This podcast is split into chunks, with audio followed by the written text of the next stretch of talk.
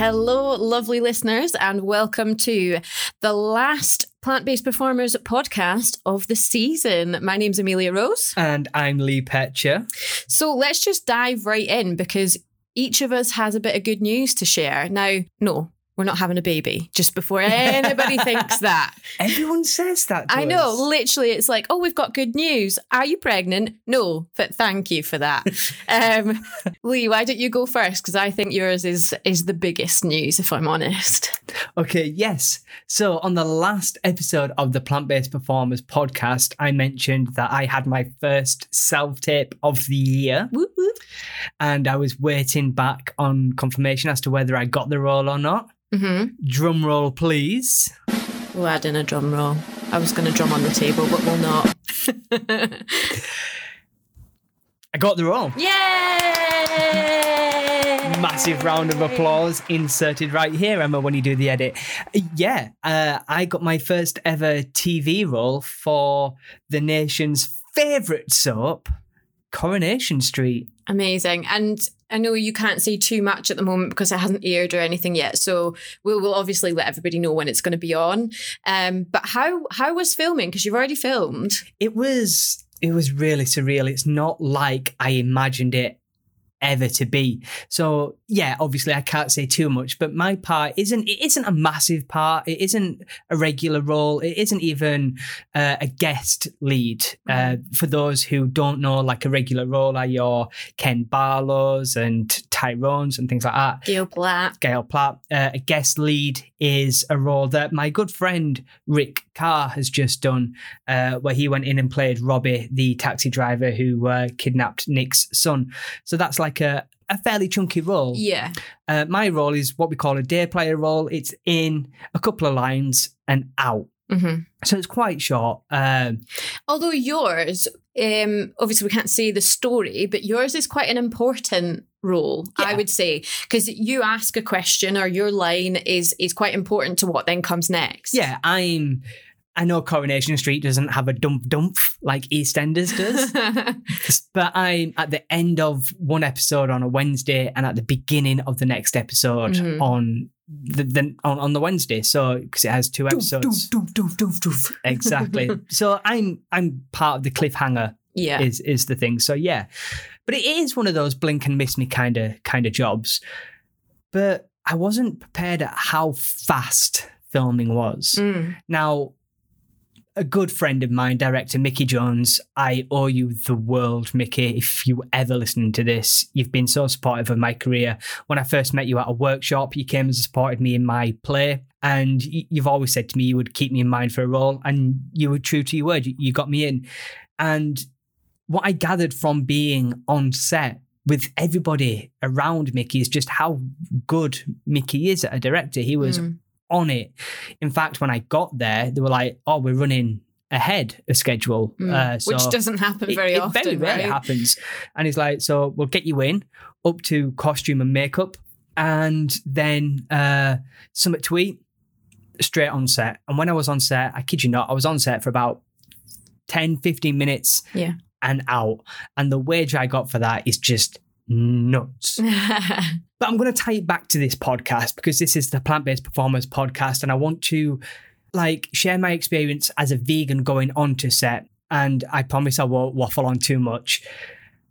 Throughout, from me getting the role through to me going on set, a lot of people got in contact with me, makeup, costume, and I was just so excited that I'd got this role that I completely forgot to mention. Actually, I am vegan. Is there any chance of anything? Do you know what I mm. mean? To to to support me in that. But I did. I messaged them afterwards once I had calmed down a bit and settled in, and I was like, oh. I don't want to come across like it's my first job. I don't want to come across as one of those divas and demanding things already. But I was like, no, no, this is a a deep rooted belief I It's have. also now. not a demand. It's not a demand. It's like if anybody else had it for their whatever reasons, religion or allergies or anything like that, they would say. Mhm. So I was like, no, I am going to say it. So I messaged them back. I messaged the costume lady, uh, the costume guy, sorry, back. Um, and he didn't reply, which is busy, totally get. Mm. Messaged the uh, makeup lady. She did get back. She's like, yeah, absolutely, no problem at all. We'll sort that out for you. Fantastic. Got there, and yes, the makeup was cruelty free, animal friendly. So I was happy with that. The costume, I can't really complain about. I think it was a silk tie that I had to wear, Okay. which, and it was new as well. I had to cut the tag off. Okay. So I was a bit disappointed at that, but I'm not going to say no. Do you know what I mean? hmm Um, It's it's one of those things, isn't it? Like you've you've said, is there any chance it can Yeah. be as vegan as possible? And it's your first role, so yeah. If you were to go in all guns blazing, I'm not wearing this. I'm sure, It's though. difficult. I'm sure if I'd have said, "Can I change the tie?" they would have said yeah, Yeah. because when I was getting into costumes, she was like, "Oh, if anything doesn't fit, if you want to change anything, just let us know." Okay. And I made the choice at that point as to go, do you know what? They've bought this tie. It looks good with the the outfit that they've chosen. I'm I'm just gonna go with it. Do you know what I mean? It's not me, it's my character. I got around that. The only disappointing thing with Corey, and I spoke to uh, an actress about this recently, and she says that's really odd. When I went for something to eat, there was no vegan options. Mm, okay. Now, we've mentioned this on the podcast before. Always be prepared to take your own food anyway, which you did prepare a lovely vegan wrap for me. And I took that because I, I really wasn't expecting. I just To eat. assumed you wouldn't get food there. To Well, be no, honest, because of so- how quick everything was, I, I really wasn't expecting to eat. So anything was a bonus. Yeah. Uh, so yeah, I went up to the canteen and I did ask the, the chef, and do you know what? Fair play to him. He's like, sorry, no, we haven't got anything, but I can make you a salad. I've got avocados in the back. And I was like, mate, no, come on, you've you've done a lot here for everyone else. I'm not Mm. gonna put you out. He's like, no, no, no, I'll make you some. I'm like, no, mate, I've got some in my dressing room anyway. Yeah. If I didn't have something, I would have asked, and I'm sure he Again, would have it's not about being arsy, but it's good that you asked rather Yeah. than just going, oh, actually, there isn't anything. I'll just eat my own because they need to know that they need to cater. And this is it. When I spoke to Melissa Johns, who I found out is a a, a listener to the podcast. Yes. Hi, Melissa. Hi, Melissa. Lovely meeting you down at 53two, and good luck with Grantchester when that comes out. Uh, when I was speaking to her, because she did quite a bit of time on, on Coronation Street, she said that's really odd because there are vegans on set Yeah. and they do normally cater to them. It might have been just a, a really close set that day, like not many people in. They knew that they didn't have any vegan crew or main, Main cast, castings, yeah. so they, they took a gamble, which is absolutely fine. But I think the only my only criticism of my experience on that day was the lack of vegan food, but it didn't turn me off. Like I was just so happy to be there. Yeah. And my God, for any actors waiting for their first role on TV, I'll end my good news with this. I was not prepared for how big those cameras were. Mhm. I have done a lot of filming in Yeah. the past with cameras and things like that. Uh, we've done a vlog. I do self tapes. And the cameras, even my showreel scenes with Chris Stone, the cameras are big but not massive. But the TV cameras, oof, was not expecting that. That threw me a little bit. But again, I fluffed up a few lines and everyone was so nice about it. Mickey, the director, came out and said, Oh, you missed that. Can we do it again? Absolutely, absolutely fine. And me, like any other actor, over over analyzed it when I came home and was like, I was rubbish. I didn't do that. I messed that up when such and such didn't. Or I don't like the way I look on screen. Guys, trust your director. Mhm. Like he wouldn't want it to go out to thousands of Millions, millions of audience and it looked crap. Exactly. He wouldn't. Exactly. So- That's what I said to you straight away. I said, if Mickey uh, thought for one second that it wasn't good enough, he would have made you do it again. Exactly. And so I, I trust him. I know he's not going to make me look like a fool. Never. So that's my first TV role in a nutshell. and we are so proud of you. And we will please make sure that you watch. We'll be posting when it's on, etc. Yeah, definitely. Well, I'll, I'll say it here. It's on on the 30th of June, Wednesday, the 30th of June. Yeah. Uh, I'm in both episodes. Try and catch the first episode if possible, because that's you get more of me in that. But yeah, do you know what? I put it down to this podcast. A lot of it, like, it's kept me going. It's kept me interested in the uh, performing industry, and people talk to me about it. So I think that's that's really good. So on that, uh, let let's talk about TV. hmm So there's lots of I've I've noticed a lot of casting directors now on Twitter, on Instagram. Actors, if you're not on Twitter and Instagram, get on there because a lot of castings are going out. Yeah, A Twitter's lot. big for casting. I see you retweeting castings all the All time the on time. Twitter. Guys, follow me on Twitter at Lee Petra if you're an actor because I try and retweet as many castings we as I should do it. We should do it from our plant-based performers page as well. You know, we should, shouldn't Yeah. we? Um, Yeah, we will. We'll- because we would. I'm assuming that most people listening to this are performers, so we would love to help you get your jobs. That would be incredible. So Oh, and this is a big thing for me. Like actors, don't be selfish with the roles. Like, don't think "Oh, I'm not going to share that with anybody else because it means I get it. mm. Just share the love. Like, if you're not going to get it, be happy someone else whilst does. it's a competition, getting the roles is competition. We need to support each other. Yeah, and it's not that much of a competition. If I see someone uh, casting for a, a disabled female who is of ethnic origin, I'm never going to get that role.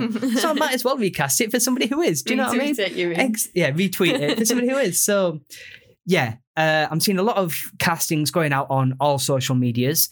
Um, and the, the the big news at the moment is Holby City, that has been running for 23 years, I think, is coming to an end next year. that's a year. shame, isn't it? Because that's one of those. That's one of those programs that you'll get a lot of day player roles on, Yeah. isn't it? Because they have different patients every single Mhm. time. Why is it ending? Have they said? They've not said specifically yet, but I'm going to hazard a guess. Mm. There was rumours that the BBC wanted to do a soap opera style serial drama Mm. that's set in the north because a lot of BBC is Birmingham down. yeah. You don't get a lot of BBC in the north. So they're big soaps EastEnders, obviously. Exactly. So I think what they're wanting to do is move some of their studios to Leeds, I believe it is, Oh. and do a a serial drama up here, which is great for people in the north because if you want to get into the BBC, it's quite hard. You have to travel down to London. Mm. So I think that's what it is. Is money issues. Like I don't think they'd be able to support like Is- all of them. So is Casualty still running? Casualty is still running, and that's the thing. Casualty and Holby are the same hospital, Yeah. so they might as I well always keep found that a little one. confusing as to why they had two programs set in the same hospital, really. Yeah. But fair enough. Well, I've, I'm sorry for the cast and crew. I am. It's a Um, lot of people out of work. Yeah. And, you know, I do feel sorry for them. And where it's great for some, it's always going to affect negatively on others. So, Yeah. you know, my, my heart goes out to you. And hopefully there'll be more work in the future for you guys. yeah, definitely. So, Emma, that's kind of TV in a nutshell. I'm saying that a lot today. In a nutshell. What's your big news? Okay, so my big news is that I got a new job. Round of applause right here, Emma, when you're putting that in. my job. So basically, um, like a year and a half ago, almost now, I applied for a job in the theatres that I was already working in. I was working a zero-hour contract. Just couldn't live on that anymore, sadly.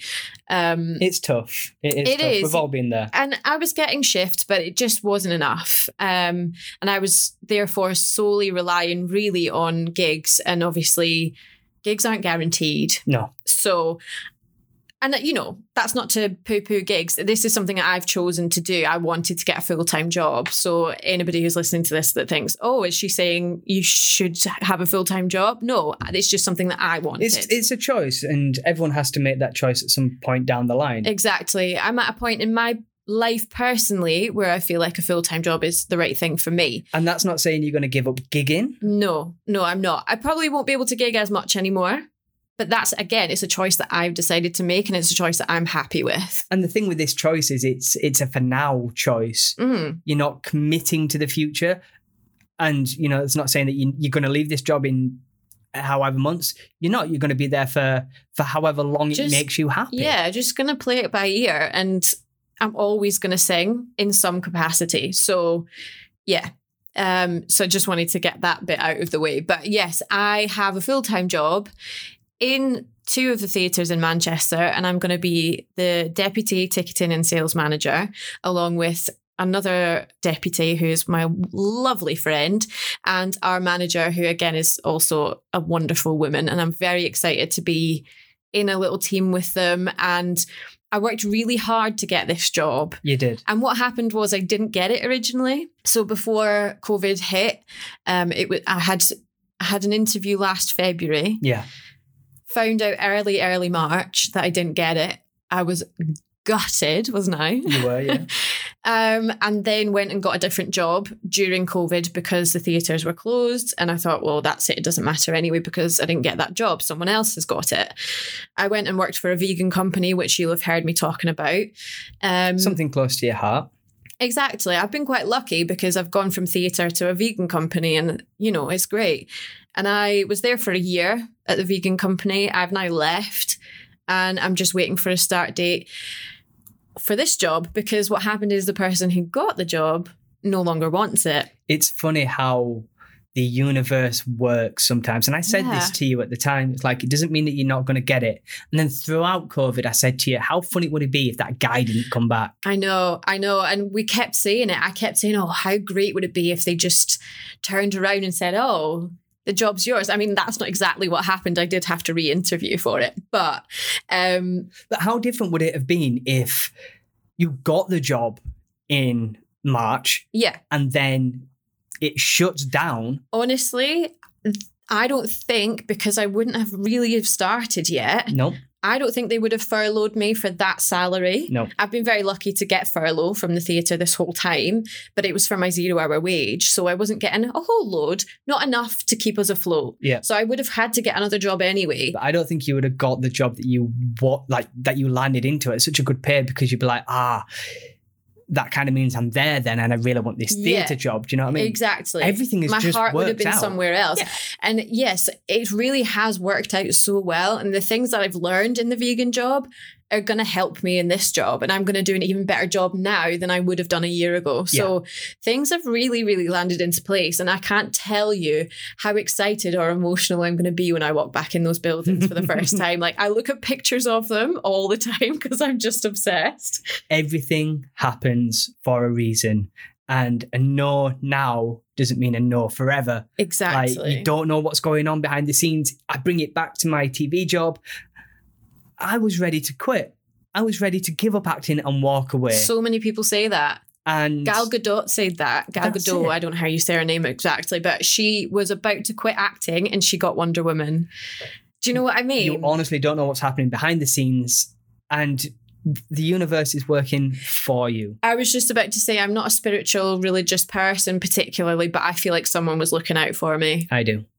So that's that's lovely, and I'm very excited. I will hopefully be starting that within the next month or so. Um, yeah. Whilst we're on the subject of theatres, hmm 53two have now opened the doors to their new premises Yeah, it on looks Watson great, Street. doesn't it? It- we went down, we were called in for a um, a special opening before it was open to the public. hmm and it's it's a beautiful beautiful venue guys if you're in manchester or you're popping in for the day go check it out and what i love about 53two is they've thought about everything they've thought about disabilities yeah. all disabilities and they've even thought about vegans as well because their beer there's there's vegan options there Yeah, I think um, I do find that with 53two. I, I can't speak for all the other sort of theatres and companies and stuff in Manchester, but I do find that they're very inclusive. very inclusive And that's amazing to see. So that's a, a big shout out to Simon Naylor and Alex Maxwell. And if you're down, no doubt you'll see the uh, the star of 53two, Albie, the dog, Oh my God, it's the cutest. Like, is it a boy or a girl? Albion. Is it a boy? I think so. He has, he's so skinny. He's like a greyhound, isn't he? He's so He is. skinny, but like he's supposed to be skinny. That's just, but he's, oh, so cute. Don't wait, shame the dog. No, I'm not. but yes, please, it, full recommendations from both of us. Check out 53two. What else is happening in the theatre world, Emma?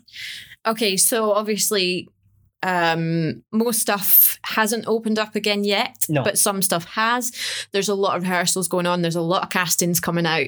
Um, I saw Hope Mill uh, doing shows now. yeah, Hope Mill. I think I've started rehearsals for whatever show they're doing next. I'm so sorry, I can't remember what it is. And Rent's coming back. Rent is coming back. We'd, I would love to see that in person because obviously, if you've heard the review we did, we absolutely loved it.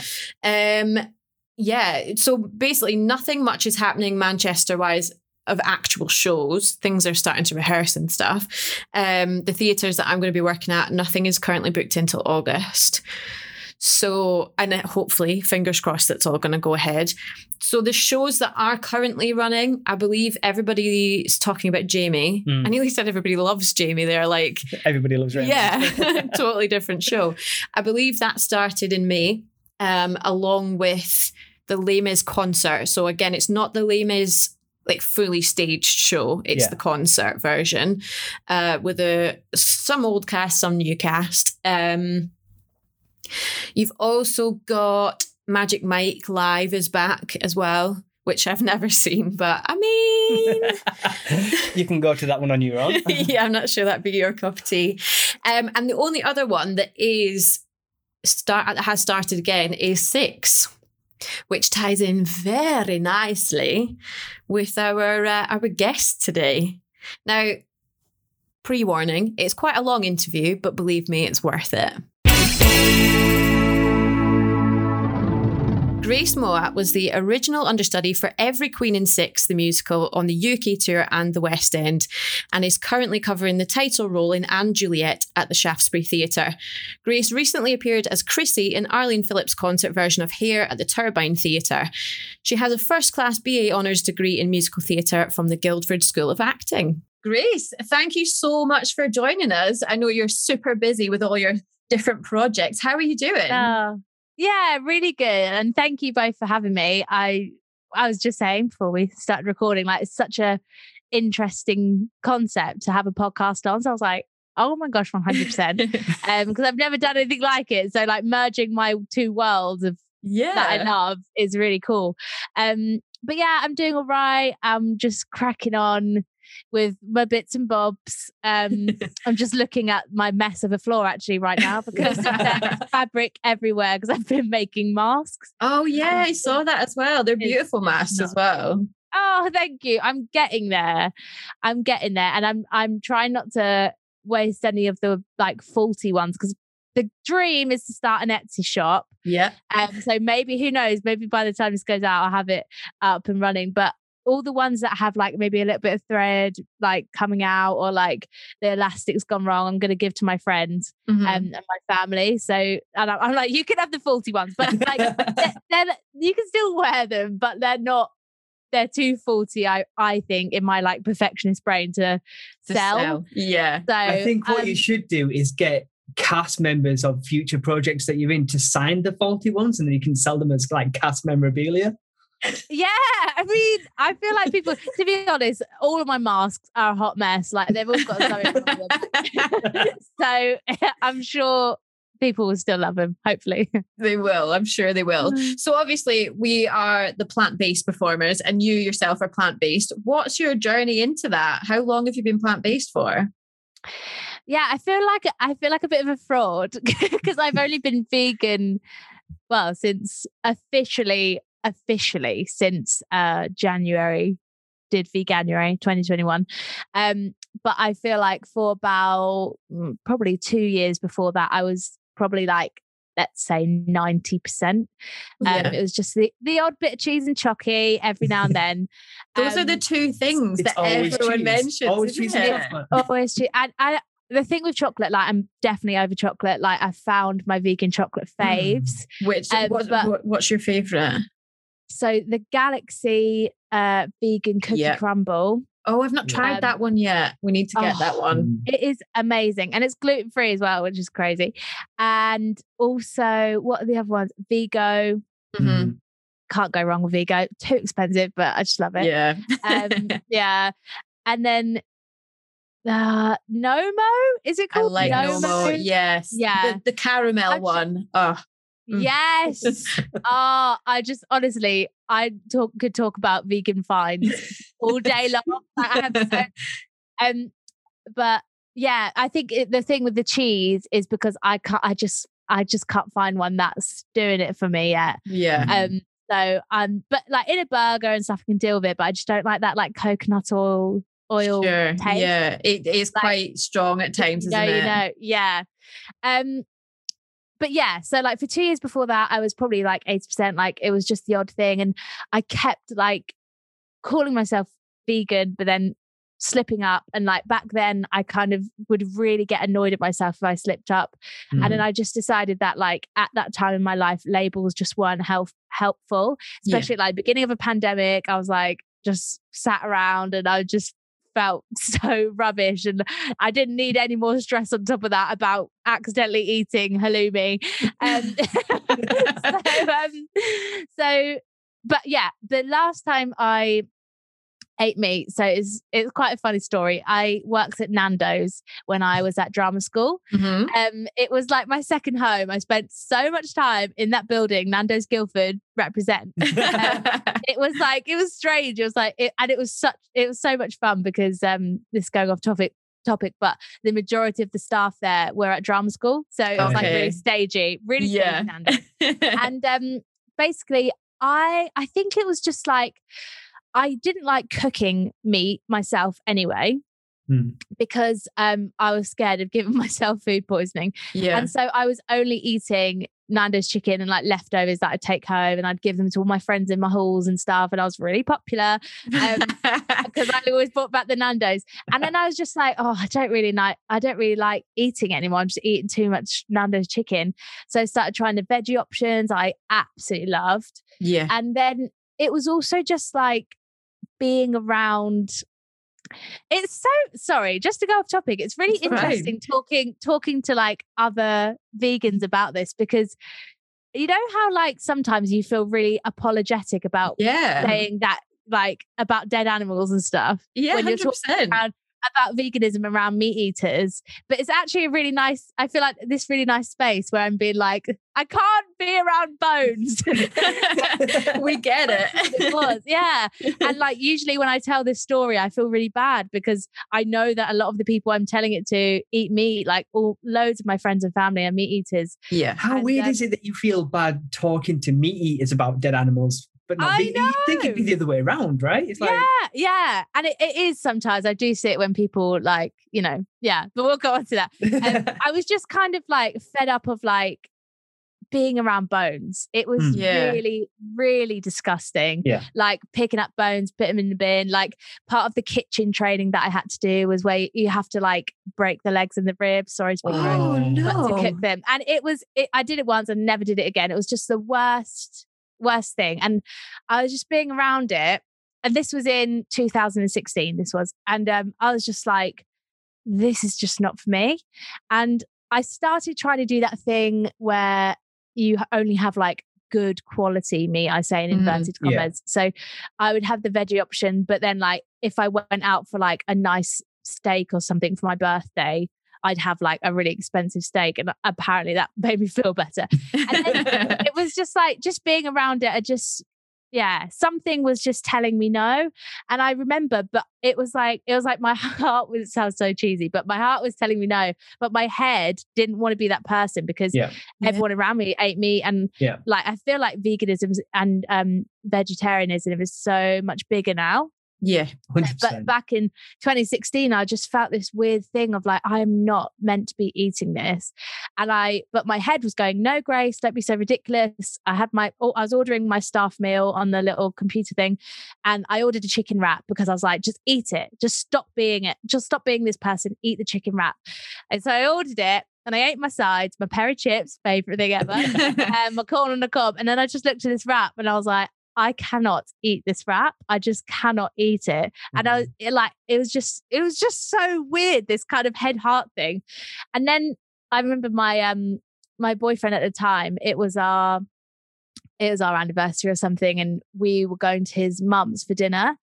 And we are in the car, and I was like, You haven't told your mum that I've gone veggie, have you? he was like, Oh no. story. Like his, his mum was quite um quite posh, and I yeah I, I didn't I hadn't met her that many times, and there was that massive guilt thing that came in, and that was the last day I ate meat, and that Oh, was okay. the twenty eighth of July, twenty sixteen. Yeah. Um, and I just remember it being the worst time ever because I was it was these like chicken skewers, and I was like, Oh, eating it, like, no. no, no, it's really nice. um, but yeah, that was literally the last day. Um, and it feels really weird to say that. Uh, but yeah, and then I kind of, I've always just like when I was at drum school, I loved, I loved like experimenting with um trying new recipes and Mm. like finding like healthier options. I've always been like really into health and stuff, and I've ju- I just absolutely love it. And um, I vegan wise, I decided to do it with my friend, my flatmate, but we're obviously not living in our flat at the moment. We're yeah. both in our home homes. Um, we were like, let's just do it. Let's go for it. And she stayed vegan as well. And um, Wow. we just kind of send each other pictures of our meals. Uh, It's nice just to have like a sort of someone to hold you accountable. Like we've found that I think Mm. it's been a lot easier for for us because obviously we live together. Um I think it's been easier with having you do it as well because then I- it wasn't like I was having to cook different meals and and stuff. You're not you're not then you're not surrounded by it. It's not in your fridge. It's just easier that Yeah. way, isn't it? Yeah, and there's been certain things that like not living with Renee, my my flatmate, have um have really become apparent. Like I can't wait to live with her again, food wise, because it would just be so much easier. Because my boyfriend is like a big meat eater, um, same as my parents, and like it, it's just like little things like. I'll, I'm if we need to, we're doing delivery food shops, but if like they haven't got something, I need to go something, I'll go to into Sainsbury's. My mum will write me a list, and she'll like she'll Mm. be like, "Can you get me this like duck breast or something?" I just can't Oh. even bring myself to go in the meat aisle. It's Yeah. that thing of like I'm like looking around, and I literally I openly like heaved Oh, in the meat aisle the other day, and I was literally oh. like, "Oh my god, I can't believe I just did that." But it just came out, so I was like, I just walked down, and I was like, and someone looked at me like, "Are you okay?"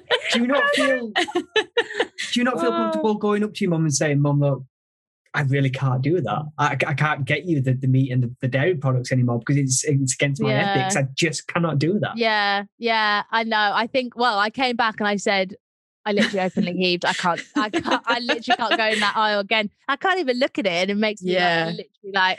ugh. a friend of mine at work who's also a vegan told me that apparently the in the meat aisle you can just find like cow's hearts and things just in like packaging. And I was like, No, oh my god, like that's horrendous. Like a like a steak's bad enough, but I've never seen that. But apparently yeah. you can.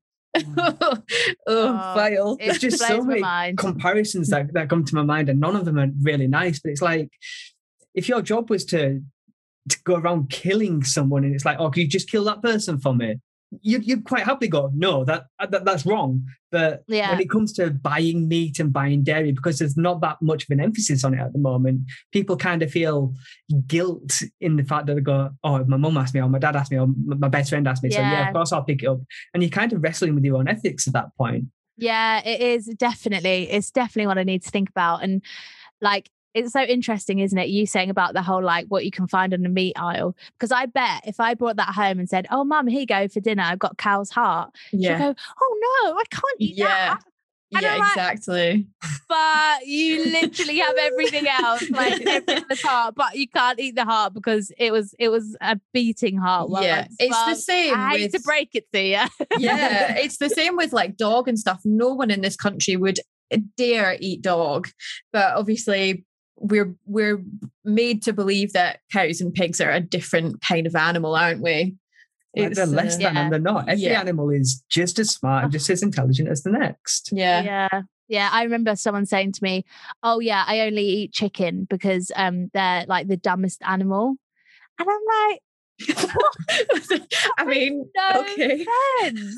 When people say Absolutely no sense. fish don't have feelings and stuff, you're like, Yeah. they do And then the whole actually. like if there's like a farm program on and they're like, oh, look at those little piglets. I'm like, you eat them. like, how can you say that? exactly.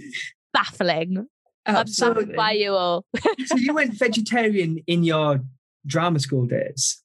Yes, yes. So it was it was my first year of drama school. Yeah. So I I never went to like a London drama school, but I can only imagine that the fees there are phenomenal anyway, and all your your equipment and your books and, and all that. But Mm. food and especially around about that time because veganism wasn't as uh, widely available as it is now. I'm guessing vegan Yeah. food was expensive back then. How did you combat that? Yeah. Um.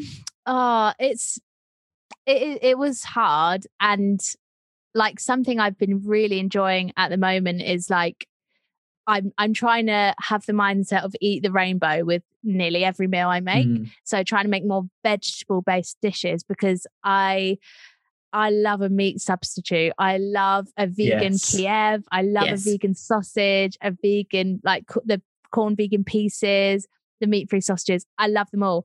And that kind of was kind of my go to or like like beans on toast. That's Yeah. vegan.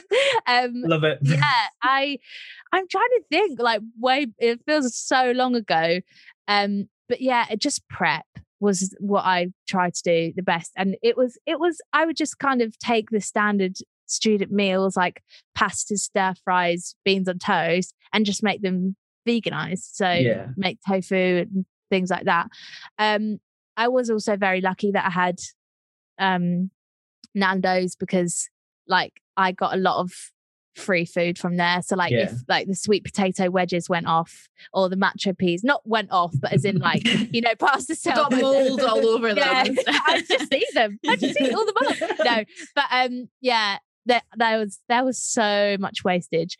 Um, Mm. If I was on an evening shift, I'd take home like loads of stuff and it would like see me through. So that was really handy. Um, but yeah, I just I don't even know. I just cracked on with it really. Um, it was always kind of like cereal or yogurt for breakfast Yeah. was kind of the classic porridge or something. Lunch, I feel like would be like a leftover dinner that I'd made the night before. So like a leftover stir fry or something, or a sandwich. Like I do like Quorn, um, Quorn sandwiches and things like that. And then yeah. yeah, and then dinners was just whatever I had really, lots of fajitas and things like that. And actually, like my housemates loved all the loved all the um stuff that I used to make and like Quorn nuggets we would have all the time. Like Yeah. love Quorn nuggets. We we got into a really bad habit after going vegan. Just yeah, literally eating like Quorn nuggets and wedges like every single night. It's vegan, it's healthy, right? yeah vegan junk food is the best um yeah so they used to really like that but they they didn't like when i used to try and make like you know like um sweet potato brownies and things like that yeah. they'd be like oh it tastes like soil but I'm, I'm getting there with them so you um obviously are in the industry as well. You've been on the West End and everything. How did you get into the industry? Was it something you always wanted to do? Yeah, yeah, definitely. Pretty much since as long as I can remember. Um, uh, so I obviously went to GSA, went to drama Mm. school, and then got my agent through there. Um, and then with six, it was literally like I was so, so, so, so, so lucky. I basically just went straight into it. Um, all that kind of right place at the right time, everything happens for a reason kind of thing. Um, and I hadn't uh I hadn't got in the year before. I had a gap year. Right. Um, and yeah, and so I, I got into drama school. And I honestly think, it, like, I do think if I'd got in that year, I would be very different now because my gap year was incredible. And also, I don't know if I would have got six because I might have been doing something else, or Yeah. I might have it might have just not been for me. They might have specifically been looking for a graduate spot. Um, so I got six, and that was amazing. I had time of my life. I did 15 months in that, and it was just I did a six month tour, um, covering the whole show on my own. And then we went and opened in the West End and um, became alternates. And then two other Wow. castmates joined us, and it was just so fun. Um, and then I got & Juliet through my agent again, but I'd worked with the director before. So yeah, it just kind of perfectly slotted in, right place at the right time, as I say. Um, there was a bit of a tricky time because there was an overlap. So I did five weeks workshop of & Juliet, doing & Juliet in the day and then six in the evening, and then a break Well, before we started official rehearsals. And then when official rehearsals started again, I did five weeks again, doubling up. And that was like probably the hardest 10 weeks of my life. Like just mentally, physically, spiritually, emotionally exhausting. um, but yeah, I think I think in terms of like getting to drama school, I just always wanted to do it. Went to Saturday schools, worked my bum off, just saw as much theatre as I could, um, and made as many connections as I could. I did like Yeah. things like NYMT and summer programs and things like that. Um, and then yeah, it's kind of just slotted in. Been very very lucky. I think it's good that you said there that you you didn't get in the first year, but you took a gap year and you experienced life and you were prepared to take that opportunity again the next year when it came for you. I know a lot of Mm. people who audition for drama school and then they don't get in the first year and they think that's it, I'm rubbish. And it, it's never that case. It's oh not. no, You don't know the It's reasons why you didn't get in. so hard. Yeah, yeah. And if I hadn't had that gap year, I honestly think I'd be a different person. And I gave myself five years to get into drama school. I Mm. I I was I went to the GSA Saturday school beforehand, so I I knew how competitive it was. Um and so I gave myself five years and I was like, I'd been offered a foundation course and I was like, well, I want to have a gap year first. I just want to live like a normal human because Yeah. it's probably going to be the only time I can um, and then uh, if I, then I'll do the foundation, and then I'll go. Hopefully, if I get in. Um, but I luckily got in that next year. But I probably would have had another gap here, to be honest, because I was living my best life.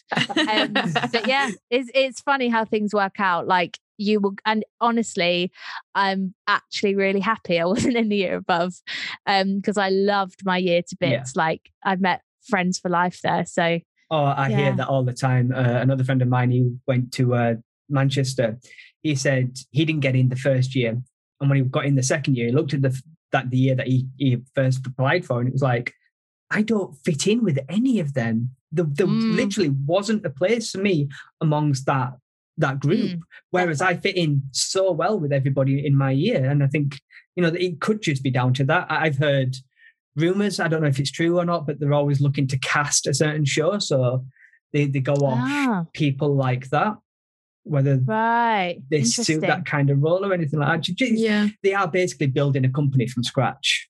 for- Oh yeah, three it was years, definitely. We all brought our different things to the table, and it was funny because my three best friends now, Alex, Jed, and Lewis, they were in the year above, and Lewis has been one of my best mates since we were like twelve, and then Alex and Jed they moved into the house next door, and then we kind of built the connection from living next door to each other, and I really I don't know if we would have been best friends that we are now if we were in Mm. the same year. Yeah.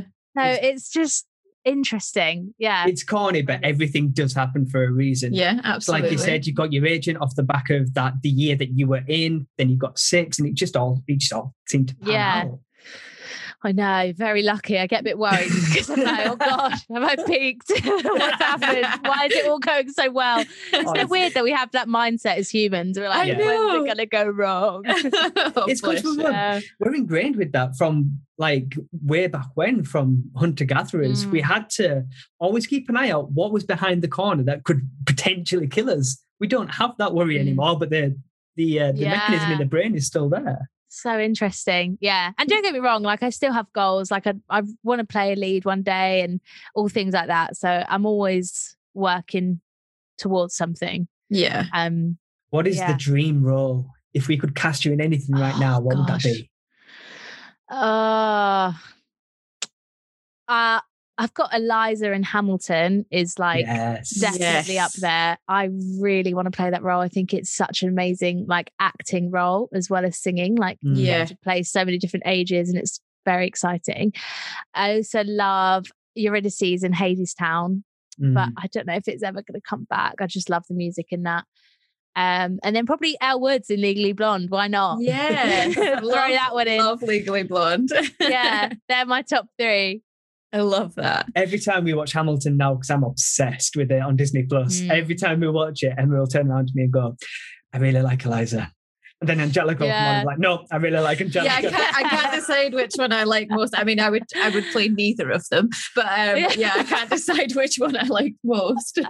I'd be more likely to be Oh. like Washington or something. I love it. It's such. a I'd be good show. Samuel Seabury, really, wouldn't I? yeah, yeah.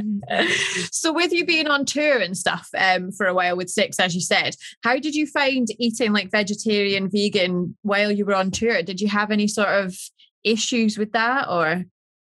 Um, no, I actually loved it. Uh, firstly because we did six weeks at the Edinburgh Fringe, Mm. where there is vegan food coming out of your ears. Like there are so there were so many like cool like vegan stalls and like independent coffee shops. And there was a place called Hendrix. I don't know if you've heard of Hendrix. No. Oh my gosh. the best vegan cafe I've ever been to.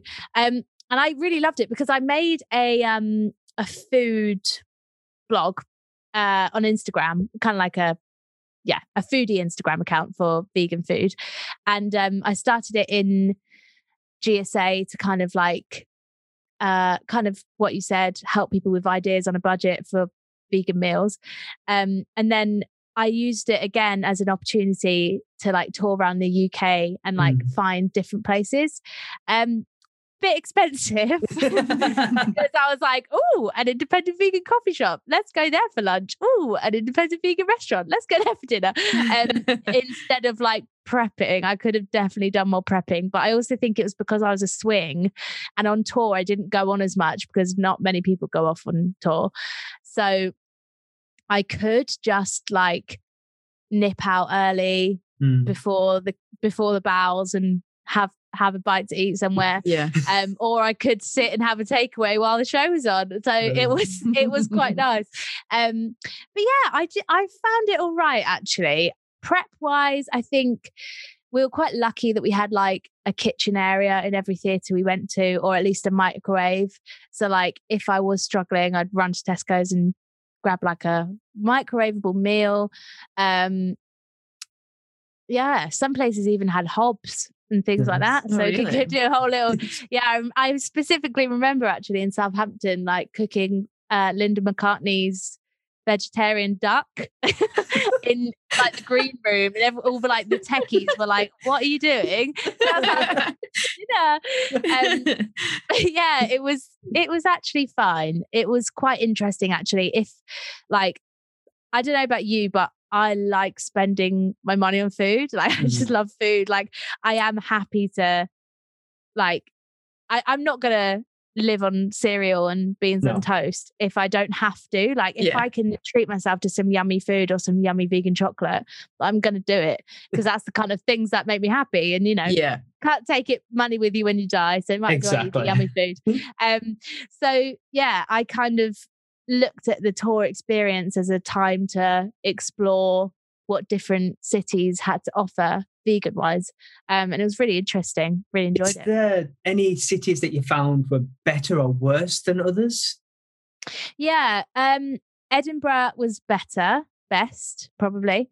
Um, oh, and obviously London was part of that tour in the Mhm. West End. We did like a five week West End run in the tour, and that was good. Kingston was also amazing in Kingston along the river. They have like quite a few vegan places, or at least like places with lots of vegan options. Mm. Yeah. Um, Manchester was amazing because obviously it's very city. Oh, you're in Manchester, yeah, Manchester. Um, and I think I can't try to think of where wasn't good. We oh, do you know where also was quite good? Norwich. We went to Oh, Norwich. really? Yeah, because there's a lot of like there's a lot of crystals and witches shops. Like it's very quite a hippie town. Right. Um, And so yeah, and but- hippies and vegans go hand in hand. yeah, I mean, of course, it's so funny when people assume you're a hippie because you're a vegan, isn't it? yes. Um, there weren't as yeah, there wasn't as much going on in Norwich for you know, like Manchester's like loads of restaurants and coffee Yeah. shops and it's like city vibes. There wasn't as much in there, but yeah, it was like in the supermarkets and stuff. Yeah. Um, Cambridge wasn't great. I don't remember. We weren't there for that long, but Come on. Cambridge. You've got the university, get the vegan stuff in there Yeah, now as well. I know, and I think Southampton as well wasn't. I can't. Yeah, I can't remember being that great. I was doing a lot of prep in Southampton, um, but that it it could have also been like the area of the theatre because we were so Yeah. busy that, to be honest, I only really saw my digs and the theatre. Um, that was something I remember actually that I did struggle with in the um the digs I stayed in in Southampton. You kind of got a room and then like a microwave and a kettle Mm. and it was quite hard to think and like a tiny little mini fridge and so like thinking of food then i was a bit like oh this is a bit tricky Yeah. um so i would eat out a lot um or i'd have like cereal for breakfast every day so it didn't really change massively but in terms of like i couldn't really make anything Mhm. on a hob or like make anything fresh Yeah. it was all kind of like microwavable stuff or cold stuff Yeah. um, so that was interesting, but I, I coped with it. We were only there for a week and a bit. Um, but yeah, I think Edinburgh, honestly, I think Edinburgh is the best in terms of finding nice independent Shout out places. to Edinburgh. Yeah. It was because it was the fringe as well, Yeah. probably. So like they all the vegans were thriving. I think, it, I think it's funny what you said there. Like people think life on tour is phenomenal. You get to go see all these different places. You get to experience all these different cultures, these different ways of life. It's not like that. You're in your digs, Mm. then you're back at the theatre. Then Yeah. you're too shattered to go out, so you're back at your digs, and then you're back at no. theatre. I know. And that, that was the thing. Like, I had so many regrets from the Edinburgh Fringe that I didn't go out and do stuff more, but I was just knackered. Yeah. Like, I Mm. just, I couldn't be bothered to go and see shows because I was like, I'm so tired. Um, but I know that I do, I will be there again and I'll go there Mm. as a holiday, like as a Yeah. visitor, because working there is just crazy. Mad. Did you It's have to do the? Did you have to go up on the the mile? Is it Mile High, Mile Road, and think it's the start flying? Yeah, the Mile. Royal Mile yeah, and start I flying. think we um we were quite lucky because we were like the biggest one of the biggest shows there. Yeah. Um that was kind of when we blew up. So every show was sold out. It was like the one that people were queuing to get tickets for. We were so lucky. Um but we did do a little performance on on the mile. Yeah. It was Love it that. was interesting. I remember when I was doing a show at the Fringe. Uh, it was with a drama school, and it was a devised piece that we did. It was called Mugshot. It's all about coffee coffee shop conversations. Oh cool. and my character gets killed. So on the the Royal Mile, pissing down weather, I'm there like sprawled out as you know, like the chalk outlines of a murdered body, with oh, flyers yeah. all around me like that. You used to have lie on the floor. Fly on the floor. Oh god. And They're the best ones. They're the best ones to get attention. we did. We got a, a massive crowd around us. Nobody came to the show, but we had a massive crowd around us. And a guy dressed as Mario came up and tried to give me CPR. Oh, The weirdest time of my life. Honestly, find it all at the Edinburgh Fringe. so speaking about six, let's talk a little bit about six because we, well, sadly, we were supposed to see it last year at the Lowry, but we couldn't. But we will hopefully see it this year because I believe it's back. Um, you were you the first person to cover all six parts? Yeah, yeah. And how was how was that? cover. How do you how did you remember all six parts? Oh, you tell me. I don't know. like I just, uh, I gave up my my life for three weeks basically, and just went to rehearsals, got on the train, looked over my notes on the train, went home, scoffed some food, and then picked up my controller, pretended it was a microphone, and just went over whatever we did that day in all six different roles. Went to bed for like four hours and then woke up and did it all again. But like the thing about new musicals is that it's just changing all the time. So Mhm. I'd learn a routine in six different ways. Go in is completely changed. You have to do it again. So it's just so it I mean it's the magic of new musicals, but it's also the pain of it. Like and especially when you really enjoy a routine, you're like, no, why did you cut that bit?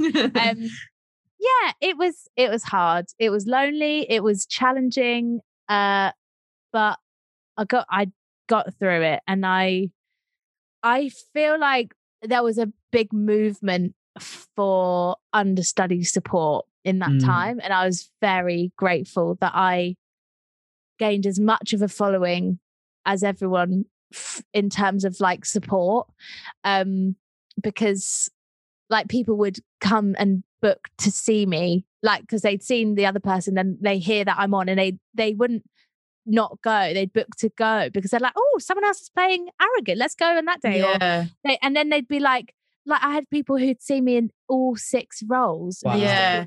grace swingo um and they yeah they used to literally be like when are your howard dates when are your Aragon dates when are your seymour dates and they literally book and i like thinking about that now like saying out out loud it's just incredible like I think that's amazing.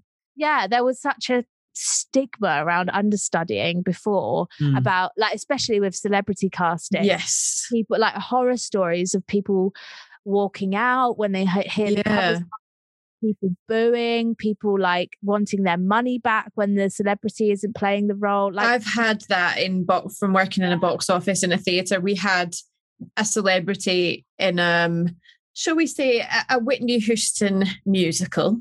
oh, Um a celebrity was playing the main role and she got ill and couldn't she couldn't sing. So therefore the alternate came in and I had people shouting in my face telling me that they needed a refund because they specifically came to see this person. Yeah. And I was like, yeah, your ticket doesn't say this person in concert. It says Yeah. this show. You're still seeing the show. You're not getting a refund. yeah. It's it's honestly disgusting. And like, I I know that like when I go on for Juliet now, I know for a fact that there will be people in the audience who don't know anything really about musical theatre.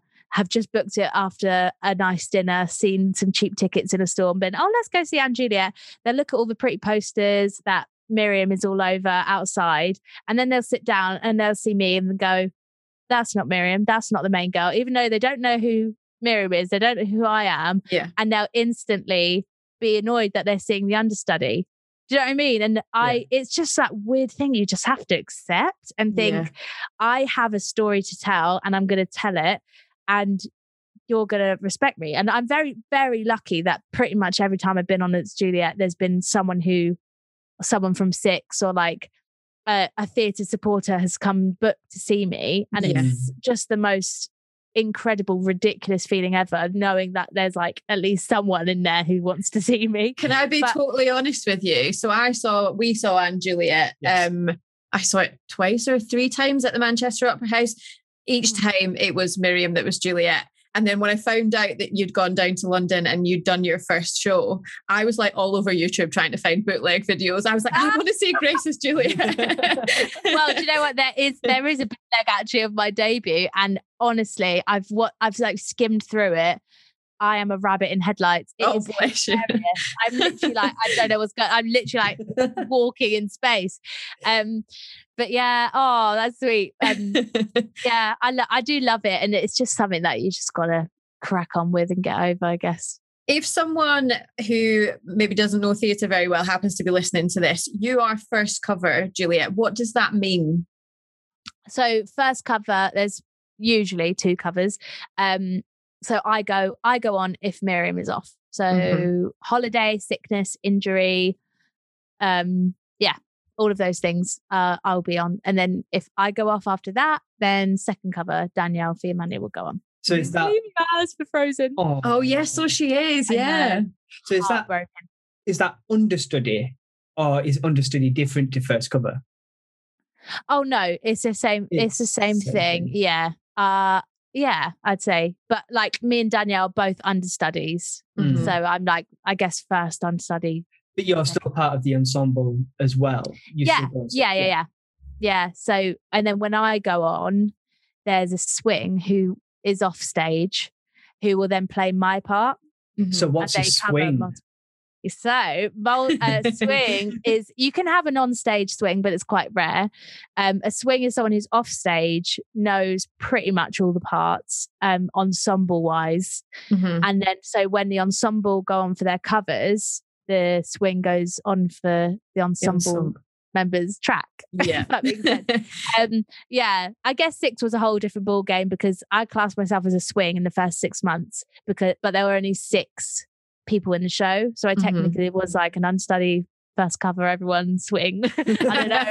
I don't even know what I was doing. I wrote the Um, cheap tune, sang the yeah, theme sang the theme tune. um, what's that from? Little Britain. Little Britain. yeah, yeah. Why did I know that? Um, but yeah, it's it's very interesting world. But then you can also have swings who are like second cover this part or like Mm. first cover Yeah. that part. Yeah. Do you cover anyone else in & Juliet, or is it is it just Juliet that you cover? Just Juliet. I don't think I could do anymore. like even just going on for Juliet is just too much pressure. So that first night that you did go on for Juliet, um, was that your your first performance as a West End leading lady? Then technically, yeah. Yeah. It was. It was technically my first like because you know people say oh six is all leading ladies but you know it's an ensemble piece Mm. yeah, but yeah having carrying a title role a story about my my story. Mhm. yeah. Oh my god. was that was it planned, or was it, had Miriam got sick, or? It was it was planned yes it was planned because uh i think miriam had a telly performance or Ah, like a telly interview or something and it was just a lot on that it was the 27th of november remember it and i just remember it had been a lot around that time in terms of with the rehearsals and stuff and they're like we need to give her a break because Yeah. the track is so hard Mm. um and so they said you're going to be on on this night and i think it was like a week in advance um sure. So that was nice it was Did you nice take anything as a memento for, for your first time as a leading lady? Did you just nick anything like, yeah, that's it? I did it. I wish. Um, no, I mean, I got. I was so so lucky. I could have run a florist after that night. Oh bless you. So many flowers, um, and like cards and things like that. So I've kept all of them. I keep everything that I'm given. So I, I'm excited to look back on that and from my first night and things like um, I got this really cute like star alignment picture Hmm, So it's like- the star alignment of the night I made my debut, like the actual what was I the love star that. alignment. Um, and then it says like Grace's Juliet debut this day, and yeah, that was Oh, from one of the most amazing supporters, Sophia Moore. If you listen, woo! Um, yeah, little things like that. I just love it, love it. That's awesome. So, out of all the characters that you've played, Juliet and the six, Yeah. which ones would be vegan? Do you think? Oh, Oh, that's such a good question. Uh, I feel like Juliet could be vegan. Mm. Um, but if it was a six girl, I feel like it would probably be Jane Seymour. yeah. Um, because she's the most like thoughtful and caring and nice. Com- yeah, she's she, her song's quite comes with being compassionate. yeah, yeah. it's very compassionate. Like she's thinking about others. Um, you know, she's she's quite yeah, that's a really tricky question because isn't it bad that I'm like, if you're vegan, you must be nice. Not nice vegans out there, but um, yeah, I think Jane. Let's go for Jane. Excellent. I love that. So, you've been part of two brand new musicals. Mm. Did you know going into rehearsal that these were going to be as big as they were, or Uh, no, no, neither of them. We so like six. We didn't even know the songs, the script, the routines. We literally just thought it was going to be a six month tour. yeah. um like lots of schools like educational uh school trips and things like that we had no idea what was it what it was going to be and i think that's kind of why the bond that i have with those girls is so strong still because we kind of went through that watched it like blow up around us this was crazy thing um and then on juliet i kind of knew it was going to be big deep down because of the budget behind it Yeah. uh the people behind it like Yeah. max martin actual max martin um and also like they knew it was going to be going to a category A theatre. Like it was just very much like this is going to be big. We all Yeah. know it's going to be big. It's the perfect show to go and see to like lift you up, night out. Everyone knows. I can't even explain how much. Like it, it was it was the boy band that got me, right? yeah. I love boy bands.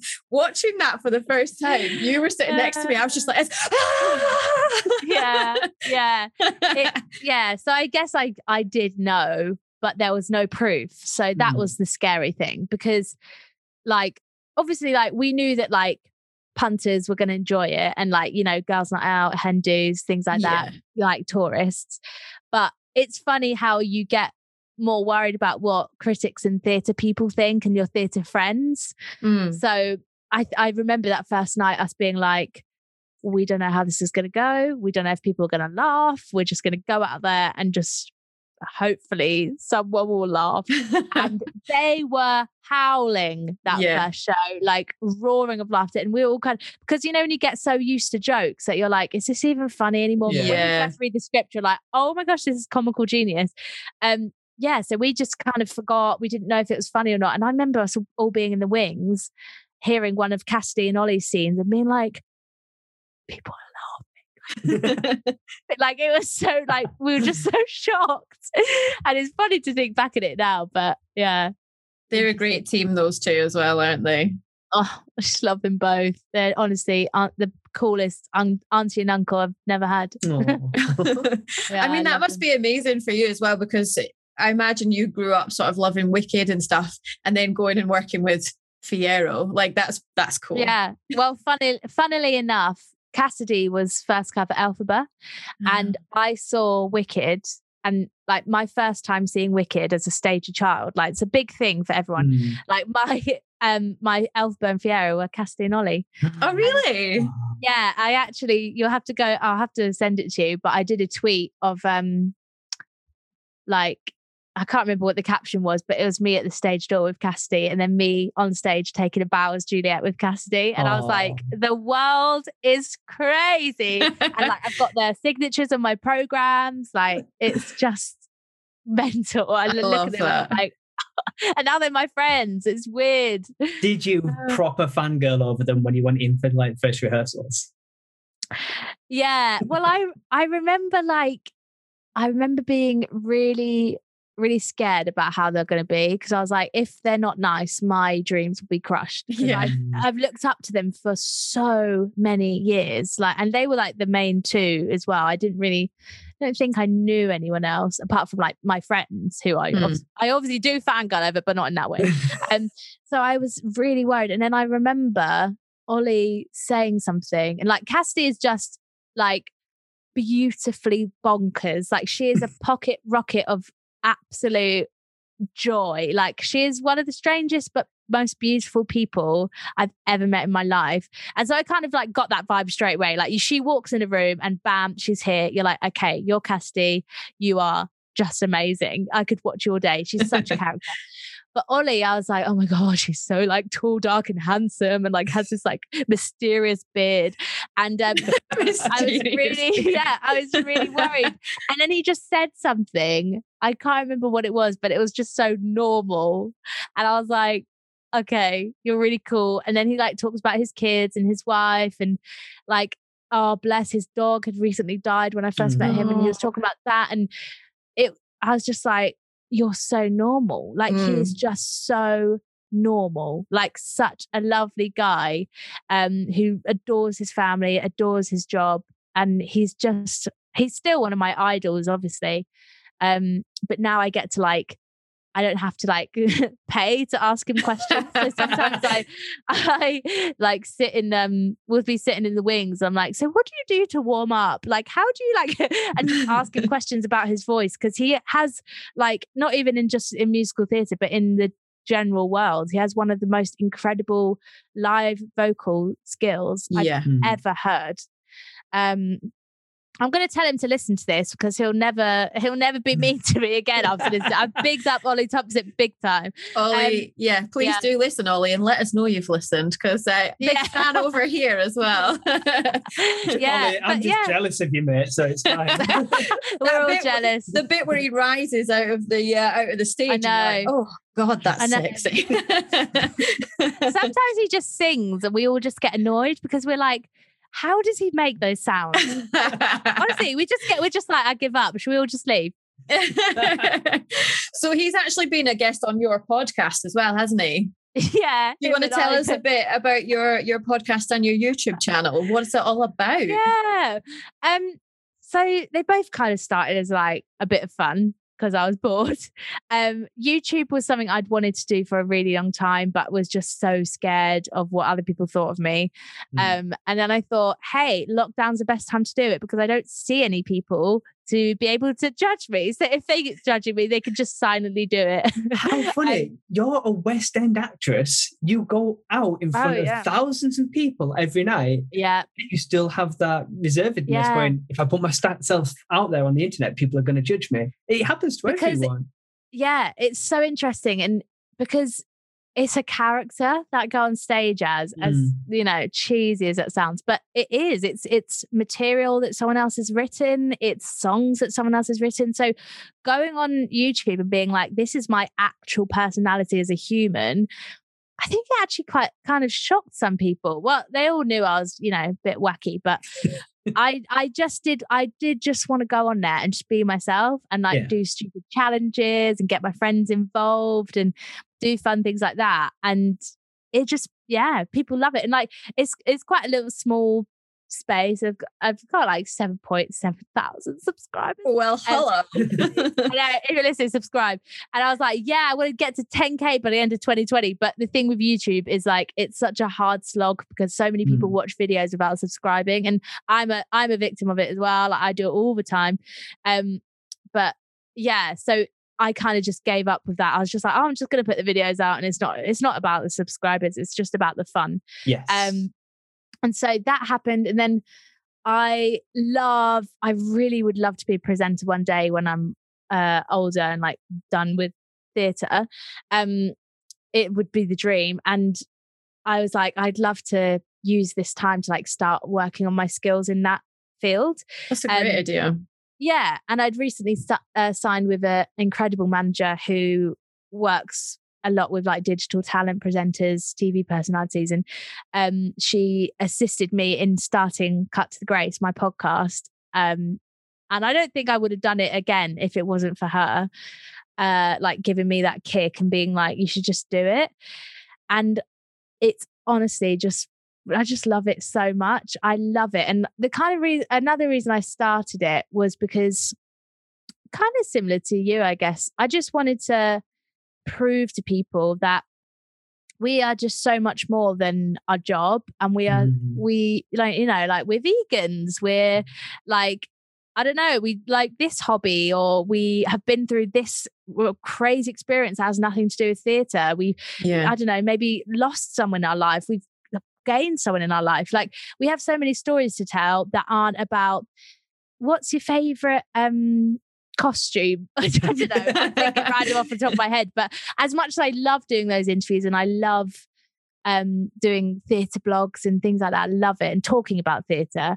I also love just finding out who people actually are apart from their job and like what else they thrive in and what else they've been through Yeah. maybe to get to where they are. And it's it was a really interesting concept to go through. And I feel like people, some people were quite shocked, especially when they came on, because they would be like, I didn't think we were going to talk about that. And I'd be like, Yeah, but that's that's what I think of when I think of you. I think like like my one of my really good mates uh, who I'm thinking of right now, Jocasta, who was in uh, & Juliet with me. She was in Um, Rent as well, wasn't she? Yeah, Rent yeah. Hotmail. Yeah, we watched that. you need to get her on this because she's vegan. Is she? Well, we Yeah. will reach out. Yeah. Yeah. Of course. But um, I said to her, I was like, um, I try and interview people based on what I think of when I first think of them. Mm. And when I think of Jocasta, yeah, I obviously she's I'm very lucky that she's one of my colleagues, but I also think of like her confidence, her presence, her health, her, you know, like zest for life. Like I think of that and I was like, I want to talk to you about that. I don't,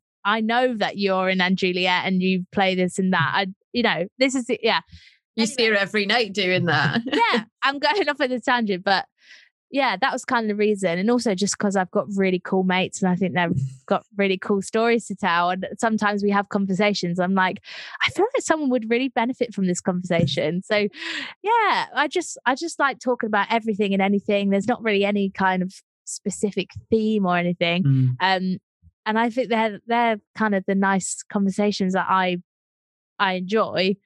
Um and yeah, and then when I like every now and then I'll get an email being like, "Thank you so much for having this conversation. Like, it's really made me like look at something a different way, or help me on this." And I'm I'm like, that is the reason I do it. Whether Yeah. it's Yeah. one person or a hundred people, I'm like, it's just so rewarding uh for something that I just did for myself. that Yeah. makes sense. Like I didn't I didn't do it for anyone else. I just did it because I love having chats and I love, you know, sharing those chats. So yeah, I I want to just keep going until I die with the podcast, the longest running podcast in the world.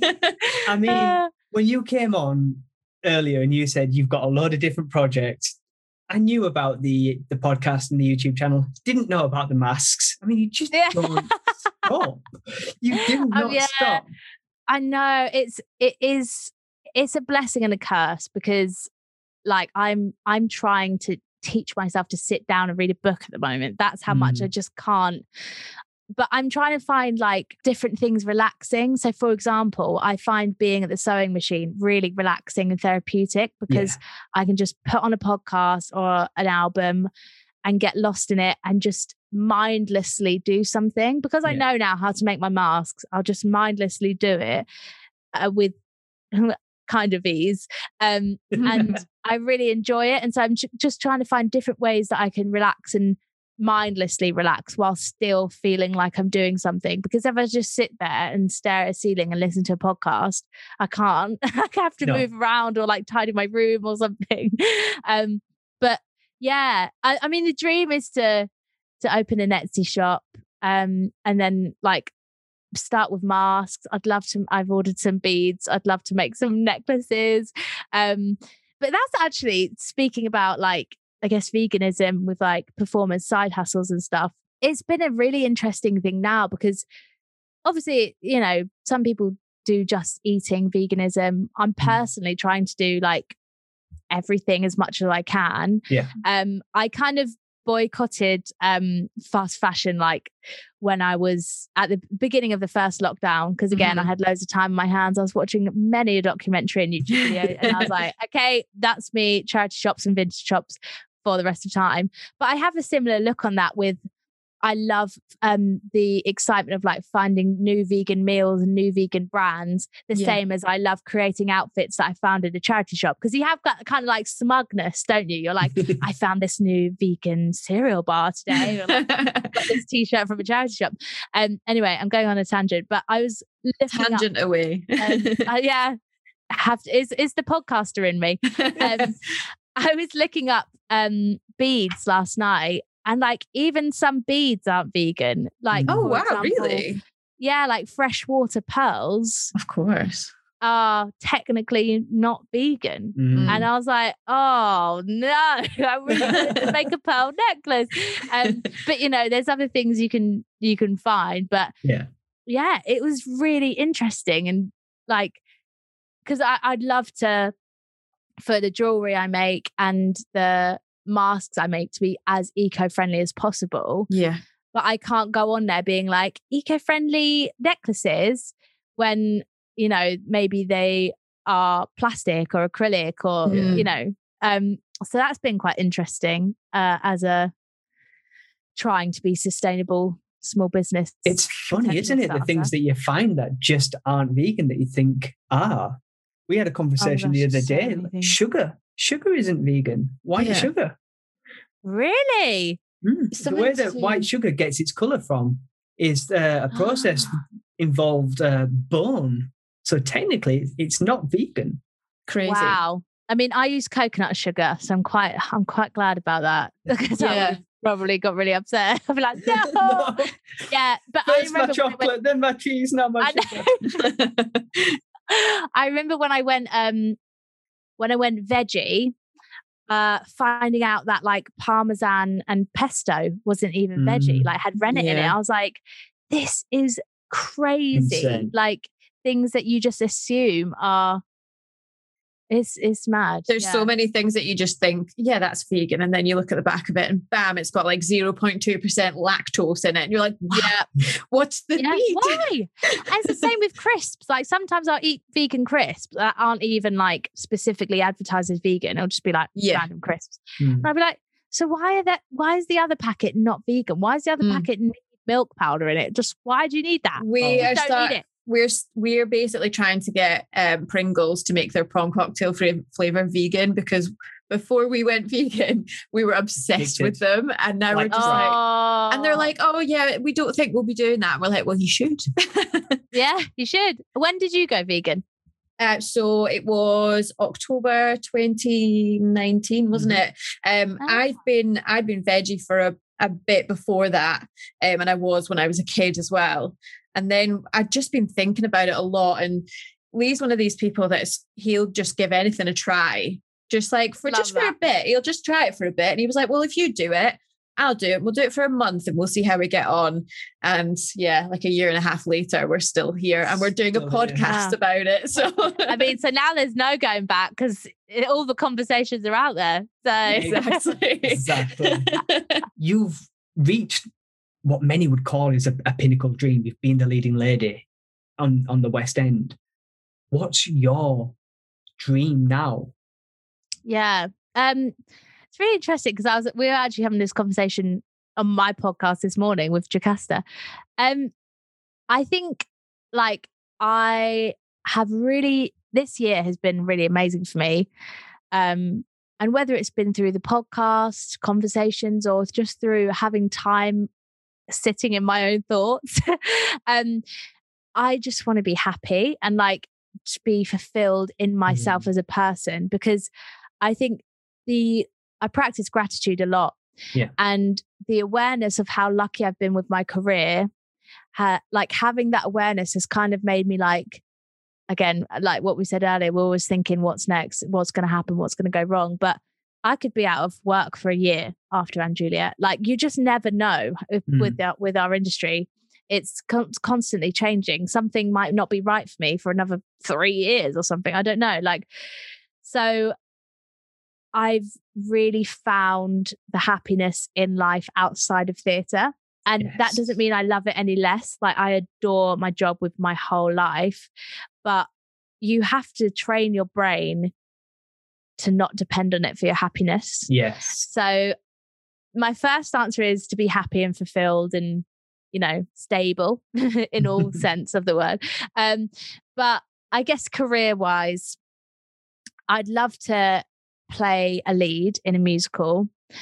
And then later in life, the absolute dream is to be a TV presenter. Um, I just would love to do it, like getting to chat for a living. it's the dream. Um, so yeah, I'd love to do that. I'd love to do like ra- whether it's maybe radio even or like this morning or like a game show, loose women, like get me on that loose women table.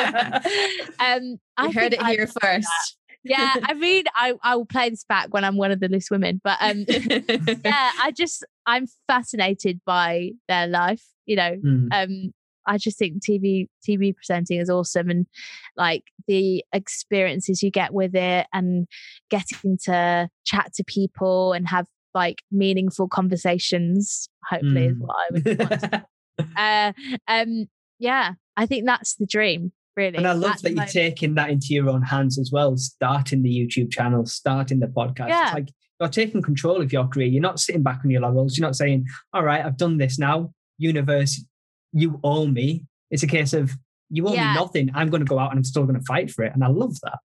yeah it's kind of similar to like we were chatting today about like uh, like a trainer had said to someone if you if you can't run anymore because you're too tired to run then walk don't stop Mm. and like my I know that I will start running again in terms of this potential career choice when I when the world reopens, shall we say, because I'm gonna I'm planning on like messaging people to get some work experience, like maybe like making cups of teas and ITV and stuff. I'll do anything to like be around that environment.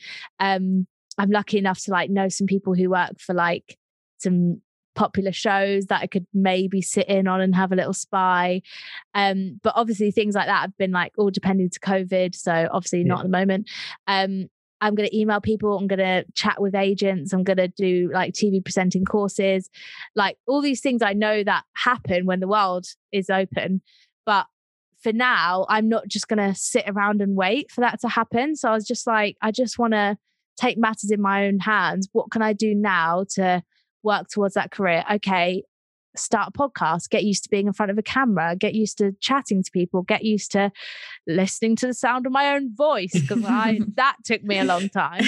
Um, and like getting the most out of a conversation and things like that and timings and yeah, it's just yeah, it I'm just trying to every day I'm like, what can I what's one tiny thing I can do today to That's help me amazing. towards and even if it's that that's like watching a youtube video because sometimes i like the, my biggest achievement in the day is making my bed and sometimes i don't even do that so yeah i think like even if i just watch a youtube video of a presenter interviewing someone i'm not only learning stuff from the interview i'm also learning about how that person works and yeah. 100%. I find that Yeah. really inspirational. Like sometimes it's easy to just sit back and be like, oh, but the pandemic's so hard. But actually, listening mm-hmm. to you talking there, I, I feel like very inspired. Oh, good. And you know, it, it's sometimes this world does really get to me, and I'm just like, I don't want to do anything today. I don't want to, and that is just as productive. Like rest is productive towards your goals. Like, um, yeah. So let's do a quick fire 60 second questions where we'll Ah! just ask you, would you rather or are you Okay. ready? Are you I'm ready? ready. Don't think about it. First thing that comes into your head.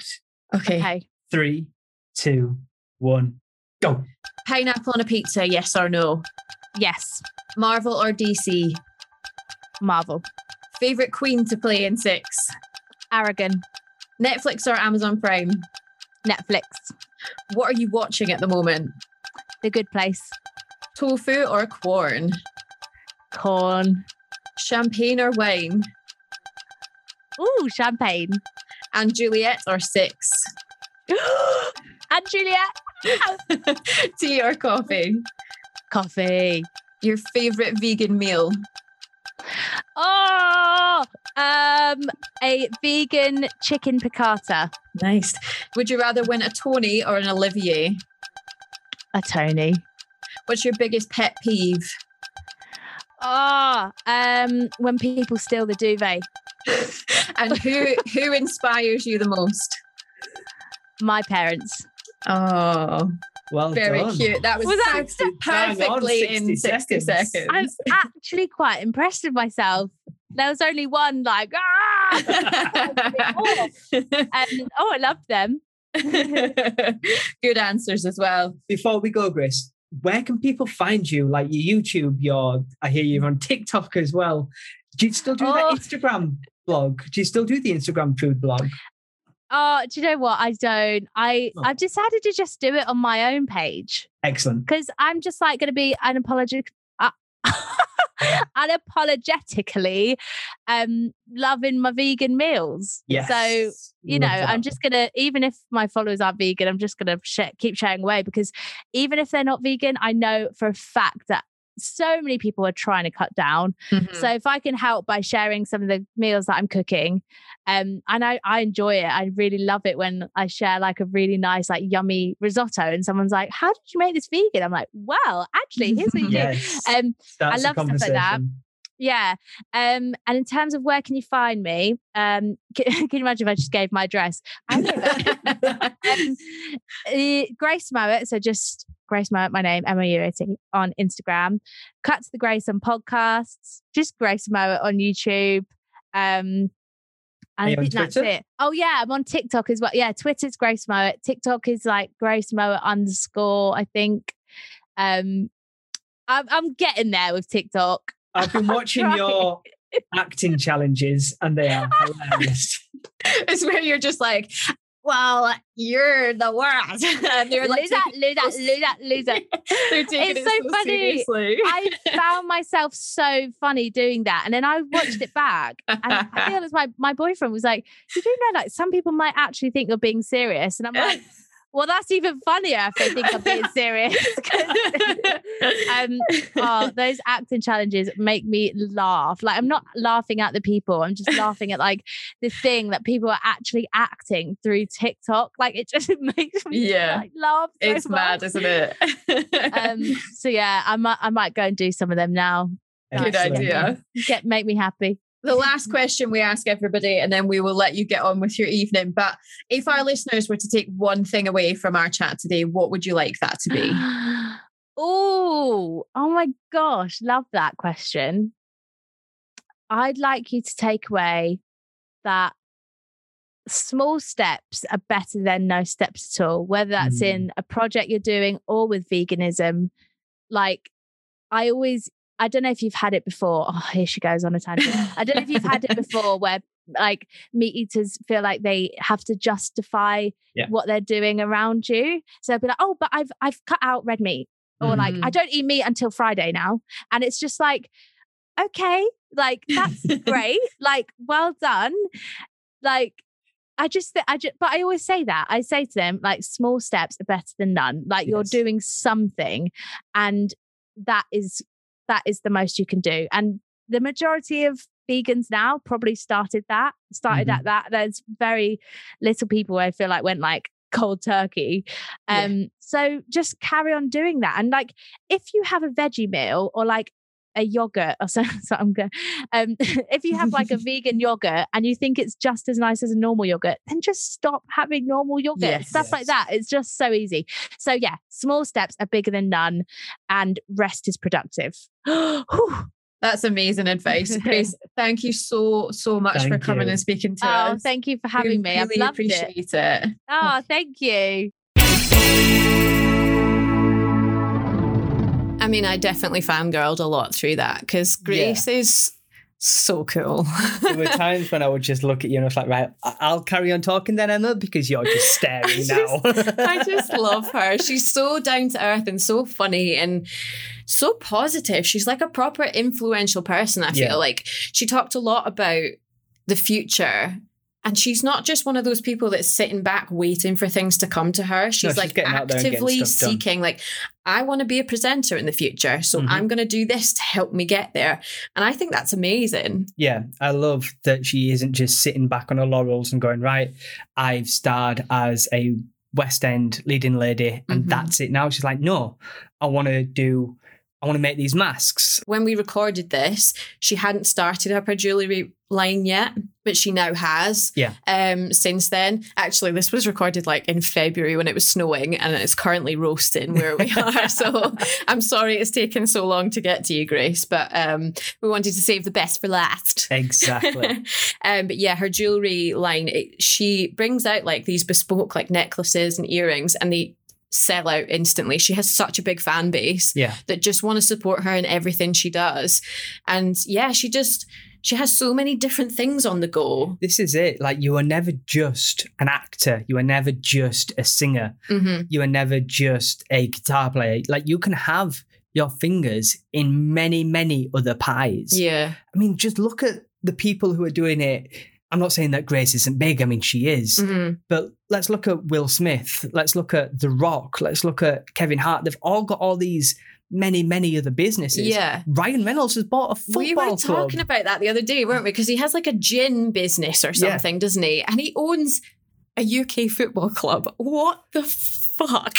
and Mint Mobile. Like, yeah, just Insane. it is. So, guys, if you're sitting back and you, you're bored and you just go out there and create, it doesn't There's- have to be within the acting industry. It can be anything. Set up a podcast. People seem to think that there's a bit of a I don't know, like it's wrong to have a side hustle. It's not. And I don't think it doesn't even have to be a side hustle. It doesn't even have to be for money. Believe me, we are not making any money on this podcast. We just want to talk. We just want to talk to people and find out interesting things about people. But yeah, Grace is doing, she's doing her masks, she's doing her jewelry, she's got a podcast, she's got a YouTube channel. She's constantly busy. Constantly. But as she said, she can't just sit still. She's not one of those people. No. Whereas I'm really good at sitting down. But mm. to be honest, I get bored.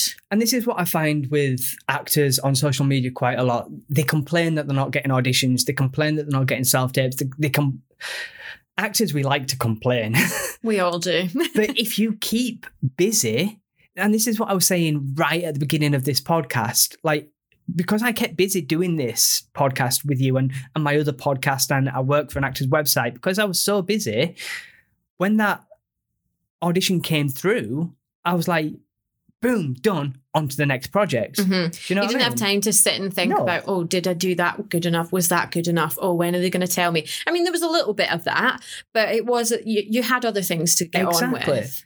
So for any actors out there, just just keep busy. I keep saying start a podcast. Everyone's got a podcast in them, and it's something else to do whilst you're waiting for the auditions. Yeah, exactly. And you're not going to be in that negative space when something does come up because the famous question at any casting is, "What have you been up to recently?" Mm. Oh, well, I've been writing. Have you though? Have you? Oh, I've been sitting on my butt watching Netflix. That's me. or you go, do you know what? I started up this wicked podcast. It's all about veganism. It's about performers as well. It's my two interests, really. Mm. And then that starts a conversation. Yeah. Yeah, totally. No, I mean, we'll pop links to to all of Grace's stuff as well. I think she's got an Etsy page and I think she sells on Depop and stuff as well. So we'll try and link as much as we can so you can go and support her. And when & Juliet opens up again, I believe that's in September. Um, please, yeah, go and support her. She's in the Yeah, ensemble. Um, and then obviously she covers Juliet as well. So we saw Grace in the ensemble of & Juliet, We did. and she really stood out to yeah, me. 100%. She's just like this little, she's a little ball of energy, but a little ray of sunshine as well. She's got the Absolutely. biggest smile on stage. she looked like she was having the best time and i'm not saying the other people didn't but she just i just felt like she really appreciated where Yeah. she was we talk a lot when we come out of the theatre about who impressed us and who didn't and blah blah blah because everyone's got an opinion doesn't mean anyone's wrong but it's an opinion and obviously we talk about the main cast and very very rarely do we go and that person in the ensemble. Mm, i think grace was the first person we spoke about yeah. in & Juliet before we even got into the main cast. Yeah. Because she just loved being up there. She just seems like she's having the absolute time of her life and she seems very grateful for what she's got because she said she said in in the interview that you know she's worried she's maybe peaked too soon because it's going really well for her. Mm. but i think it's just literally because number one she's wickedly talented. That girl can do everything. Her voice is insane. Her dancing is awesome. Her acting is brilliant. But also because she's a really nice person. Yeah. And being a nice person genuinely does get you places. Who's the actress who is in like every musical movie at the moment? Every musical movie? Yeah, blonde hair. She's in Mamma Mia. Amanda Seyfried. Yeah, I see Grace going down her career. Do you think so? I'm putting it on record right now. She's better than Amanda Seyfried. That's the career Grace is going to have. She's going to hit musicals. She's going to hit uh, film musicals, and Mm. it's just going to explode for her. I've said it. Heard it here first. first. Grace, don't forget us when you're famous.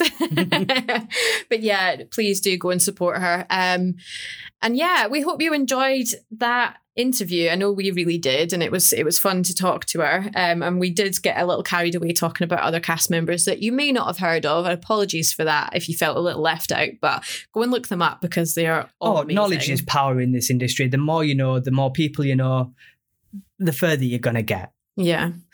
But on that note, that is the end of season one of the Plant Based Performers podcast. Thank you so much to all our listeners, whether you've just dipped in and out or if you've listened right from the start. You know, we appreciate every single one of you.